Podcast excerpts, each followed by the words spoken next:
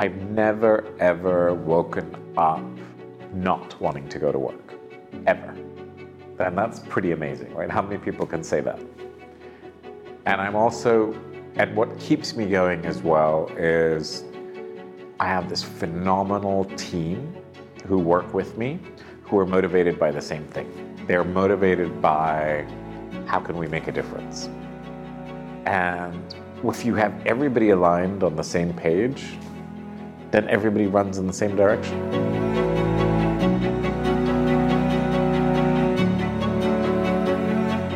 Gaurav, I'm so happy having you here. Thank you for coming. Thank you for having me. Okay, so let's get to know you. Can you tell us about your background and your career so far?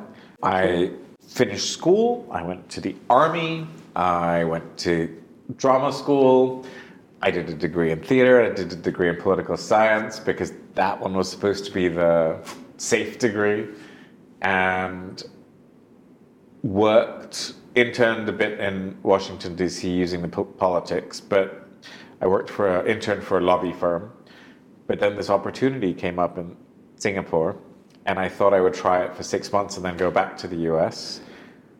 And almost 30 years later, I'm still here. I love it. So when we started with SRT in, yeah, almost 30 years ago, there were two, three people, and we had tons of fun. And it's just grown and grown and grown. And the adrenaline rush for all of us is the work we do is transforming the cultural landscape of a country. And I mean, it sounds a little over the top, but it is literally hmm. that. Singapore's 50 years old. Our company is 30 years old. So we're growing up with a country. And the type of shows we do, not just SRT, but Yeah. not just Singapore Repertory Theatre, but the arts industry, we are shaping the cultural landscape of a country. I mean, you can't get a bigger adrenaline rush than that. How does that feel? That to me is that's what keeps me going. So I'm lucky from two points of view. One, I've never ever woken up not wanting to go to work. Ever. And that's pretty amazing, right? How many people can say that? And I'm also, and what keeps me going as well is I have this phenomenal team who work with me who are motivated by the same thing. They're motivated by how can we make a difference? And if you have everybody aligned on the same page, then everybody runs in the same direction. Okay, so I mean, you, you came from the arts, uh, uh, you have an arts background, and now you are managing a company, and you are also uh, organizing these huge uh, festivals with many people. Where did you learn the leadership skills? I give a lot of credit, credit. I attribute that rather to, believe it or not, the army. I think when I was in the army, I became a boot camp instructor. So I trained recruits. And every three months we get 40 new recruits. So over the course of two years, we had, you know, for every co- course of a year, you had 40, 40, 40. It was, and I remember starting, and I yelled at my recruits the same way my instructors yelled at me. And I thought that's how it's done. And you learn very quickly that everybody is motivated differently. And I think this was the. There are two things I took out of the army that were very useful. One was you learn who needs to be cajoled, who needs to be yelled at, who needs to be persuaded, who needs to be incentivized, who needs uh, moral support, who needs a little bit of patience. Once you learn that about different people, then you have 40 people who will do not just what you want, but what will help them as make their life easier. And once we had found a way that, oh, I had found a way to make sure that my recruits were all on the same page and had found what was the right trigger to inspire them and get them going. And we actually had a lot of fun. I mean, as much fun as you can have as in boot camp in the army. Mm. So now let's understand how is that serving you. So how do you how do you build your team in SRT? What is important? So when I did, when we started, I mean, like I said, there were three of us. And every time I hired someone, as we grew, by the second or third interview, but third latest, I made sure that the entire team, and we were doing this all the way until we had 10, 15 employees. I made sure everybody interviewed the person.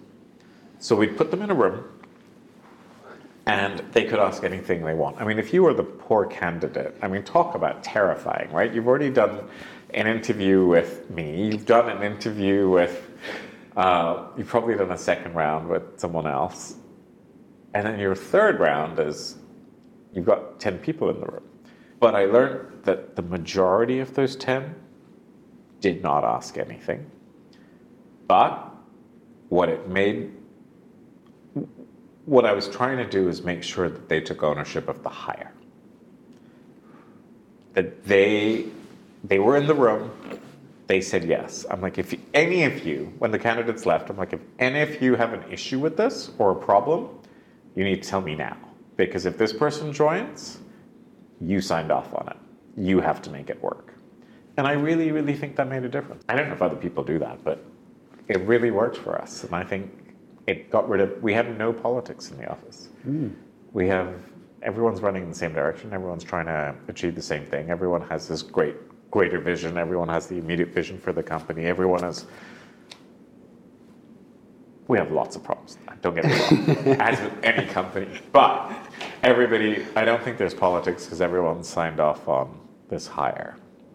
It's become a little bit more challenging now. Now we have, I think, almost 30 staff. I can't put 30 people in a room half the time because everyone's running around on different productions. But at least the people that that individual is going to mm. interact with the most. And, and to, to build that team, what is one of the most important ingredients to build, let's say, a, high performance team? I think for us, it's very um, you can tell right away. And to me, actually, what matters more than skill is passion.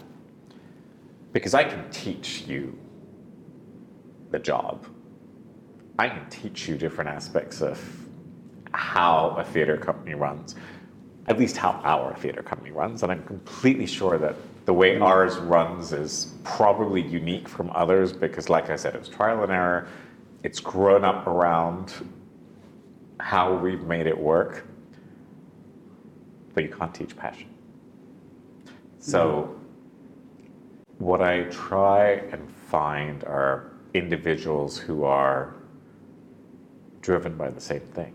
They love theater. I mean, they're, the joy in life should be that standing ovation of the audience at the end of, like standing at the back of the theater on opening night, and you see the audience jump up to their feet and applaud, and you know that you've just spent six months to a year making that show happen, and that adrenaline rush will drive you. If I can find those people, I can teach them everything else. How does that feel when you finish a play and like? It's incredible. Here, here's what's interesting. When the play is good, and knock on wood for the most part, I think we do good work but there's no secret formula, right? It's like making a movie. You could put A-list Hollywood actors in it, and the movie could still flop. There's no formula. It's the same with theater. The critical thing is story. If the story is there, if the script is there, everything else is bells and whistles, right? I could do fancy sets, fancy costumes, amazing lighting and sound. Those just make it better. But if the script, the script has to be amazing because we're storytellers, right? That's what we do. If we tell amazing stories, then we will take people on that journey with us. Mm. yeah, I just love, I just, yeah, on opening night. if it goes well, it's the greatest feeling on earth. And when it doesn't,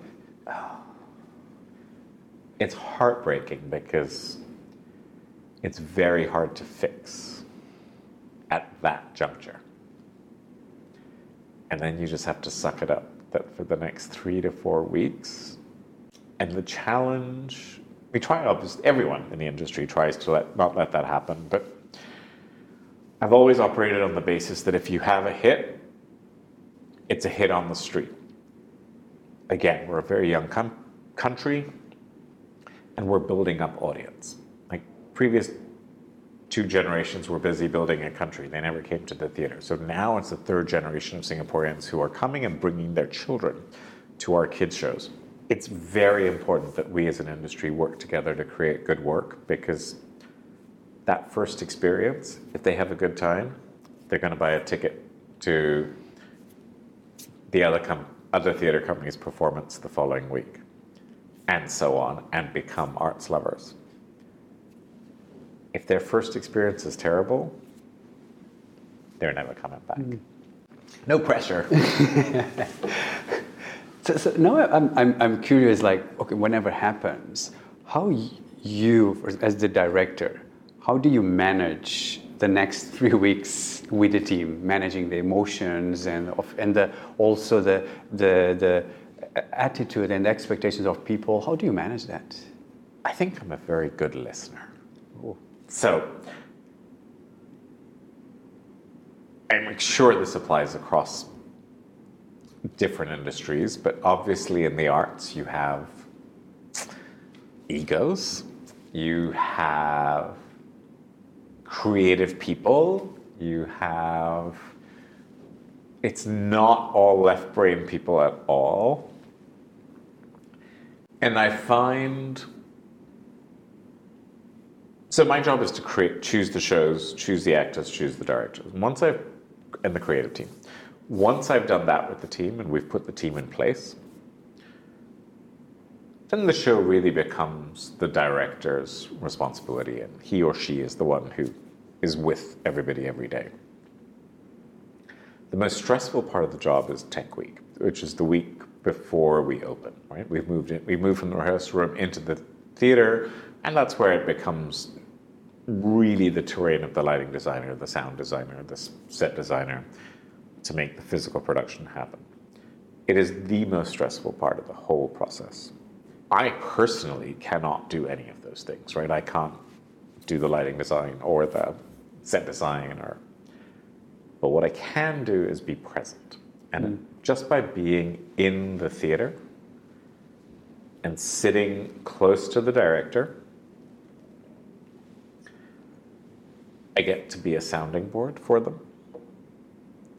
If they need an opinion, if they need to vent, if they're upset about something, it's better that they yell at me than yell at somebody else.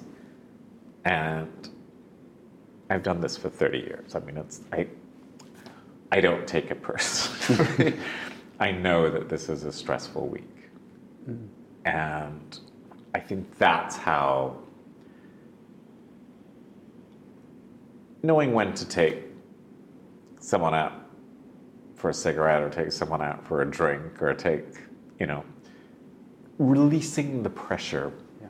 at certain points. I think I'm I think I'm good at that. Mm-hmm. Um, I think I've learned how to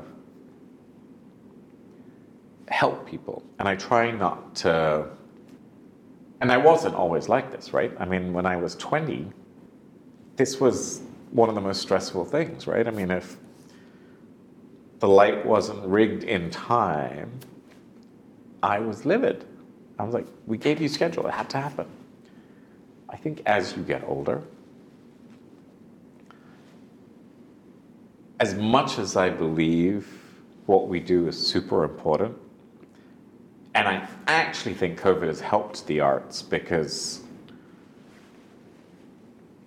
in lockdown, people realized music played a big part in their lives. Um, Netflix played a big. Where did all those Netflix people came come from? I mean, art is a big part of everyone's life, and I think there's a greater appreciation for it. So it's actually a good thing that's come out of COVID. And obviously, when you work in the industry, you think, this is the most important thing. But I think with age, we're putting on a show. It's not rocket science.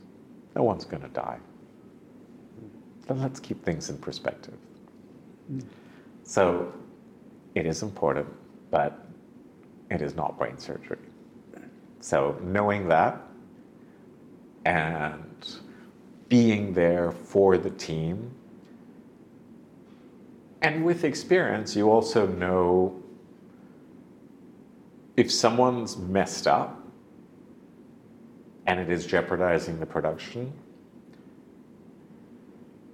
you know when it's carelessness versus a real mistake and whether that person you need to get rid of that person because they're sloppy or you know it's stressful. These things happen. Mm. no one's perfect so mm. sometimes they need to hear that rather than be yelled at mm. so I, yeah i think that's just experience mm. i love what you said i love the so it looks like it's it's about you learn also to to manage better your emotions not to react to the to the situations. But what I, I, like the most is like it's about just sometimes just about being present. Yeah. It's just like just being present and observe what's happening and staying present and know when to talk, when to when to listen, when to take someone for a coffee or. Mm, I, I really I really like that. And the other thing, the secret formula. Now comes the secret formula. The secret formula to making it all go smoothly and to build. Because, like I said, it's a village. You bring 100 people together, 100 very different, very creative, very, yeah. Secret formula is food. People think I'm saying this flippantly and as a joke, but we have the advantage in Singapore of incredible cuisine that doesn't have to cost a lot. I mean, feeding 100 people is a very expensive proposition for anybody, especially an arts organization. But if you can take everyone to a hawker center or equivalent at the end of the week after rehearsals, and everyone has a glass of wine or a beer and is eating and bonding, that makes the world difference. And when we bring in actors from around the world, they love that. And they become ambassadors for us. They go around, they go back to their home countries, and that's what they talk about. We had the best time in Singapore. The food was incredible. SRT's hospitality was incredible. You've got to go and work for them. So it's food. That's the secret formula. now, a question that comes to my mind is so there's all this talent. So when you are sometimes you're doing auditions, you you see hundreds of people. Uh, how do you spot talent? Here's the thing I tell people all the time, and I think this is exactly the same as a job interview. You are forming your opinion of that person in the first 30 seconds. When they walk in the door, it's I don't understand why people don't appreciate this, but let's talk about acting, actors auditions. And you're right, we're auditioning 60 to 80 people. We can be auditioning 60 to 80 people in a day over a two, three day period. How are you going to remember 150 people, right? You're not. We do because obviously we film the auditions, we write copious notes. I have an amazing team. I have a phenomenal production manager who will be like, when I'm like, we need a five foot tall guy, and she'll be able to pull up for me. Okay, these are the ones we saw. So she can do that, and that's how we cast. But when I'm the people I will remember that'll stand out to me out of those 150 maybe 10. 10 I will remember vividly because A, how they walked into the room, the impression they made between the door and the center of the room makes a world of difference. If they come in, they're slouching, they flop, they have to put their bag on the floor, they need a sip of water, they'll fumble, they'll ask, you know. Couldn't you not have had that sip of water just before you walked in? Couldn't you mm. put your bag somewhere else so that you actually come in and make an impact? Mm but it's presence, right? I mean, you know, we all know this. We all do this. We all interview people for jobs. It's just exactly the same as a job interview. If someone comes in, they make an impression in the first 30 seconds. It's a wonderful thing that happens is when you don't like the first 30 seconds, but then they blow you away anyway. That is amazing. But how often does that actually happen, right? You mm. kind of it does. It does. Then suddenly someone will deliver this incredible monologue, and you'll be like, "Oh, or they'll sing magnificently and you'll be like, whoa, wow, okay. but that person had to work harder to win you over. But so much of what we do is about charisma. It's not talent. Talent is there. Obviously, talent matters. Talent is what separates your top 10%. But charisma, you can tell right away. And if you're doing, if you're in the performing arts, you might be the most technically accomplished singer or the technically accomplished dancer. The ones that rise above are the ones with charisma.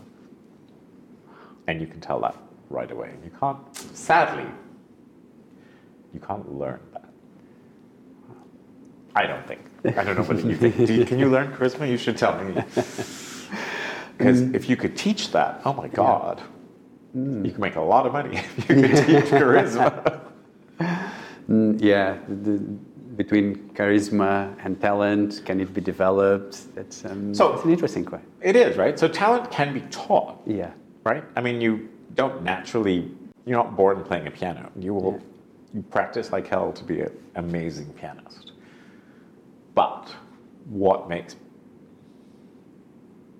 what makes those incredible the pianists that you remember? What makes them special? Because they are still playing the same number of keys. They're still playing the same score that was performed a hundred years ago. Mm. Good. Okay, so we're coming to, to the end of our conversation. Um, it, what is a question that no one asks you, but you would love to, to answer? One of the things that I get I wish more people would ask me is should I go into this profession? Because my answer would be no. It's a terrible, terrible industry to go into. The hours are bad, the pay is low, it's very hard to have a personal life, it's stressful you deal with difficult people. Honestly, there are much easier ways to make money and make a living. And I think some people have realized that with COVID, which is why they're not coming back to the industry. And I wish more people would ask me that before, so that I could tell them that.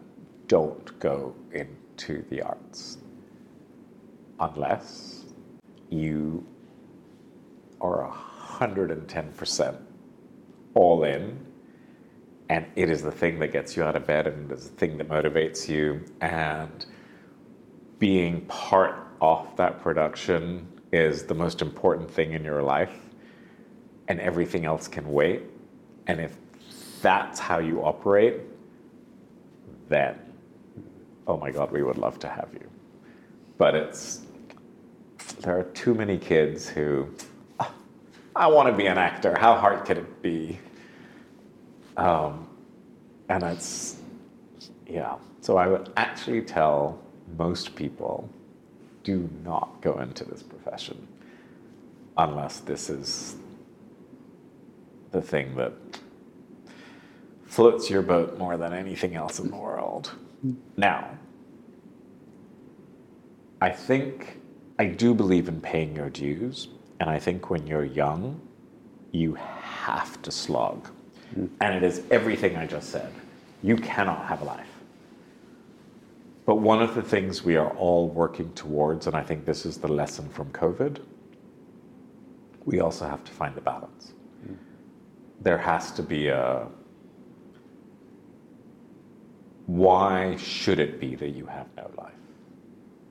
I think we have to find a balance of making sure that it's a job, right? You rehearse eight hours a day and then you do the other things in your life that bring you pleasure.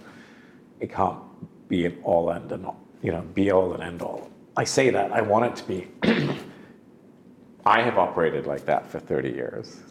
But even now, I'm like, but I feel like now, 30 years later, I can say, okay, I don't need to be like that anymore.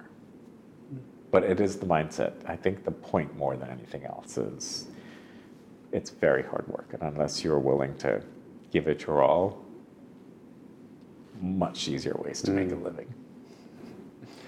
Wow. Good. So we're coming to an end. I think this it's been an absolute pleasure this conversation. Thank I'm having me. fascinated. Thank you for taking us through the, the world of arts. But I think I, my- myself, I was very inspired. For me, the way you bring people with you in order to, to achieve something which is a play, the success of a play, about being present, understand what drives people, and treat every person differently and bring the group together. That's, it's been it's, And it's fantastic. And food. yeah, so, and, and it's been amazing you dedicating 30 years of your life to this, to the, to the theater and uh, to the arts, and uh, just keep, yeah, keep uh, inspiring and keep bringing more uh, magic. Thank you for world. having me. It's been, it has been a journey. It's been fun, and I still love it, and I love what I do. So, thank you for giving me this platform, and please come and see more Singapore Repertory Theatre shows.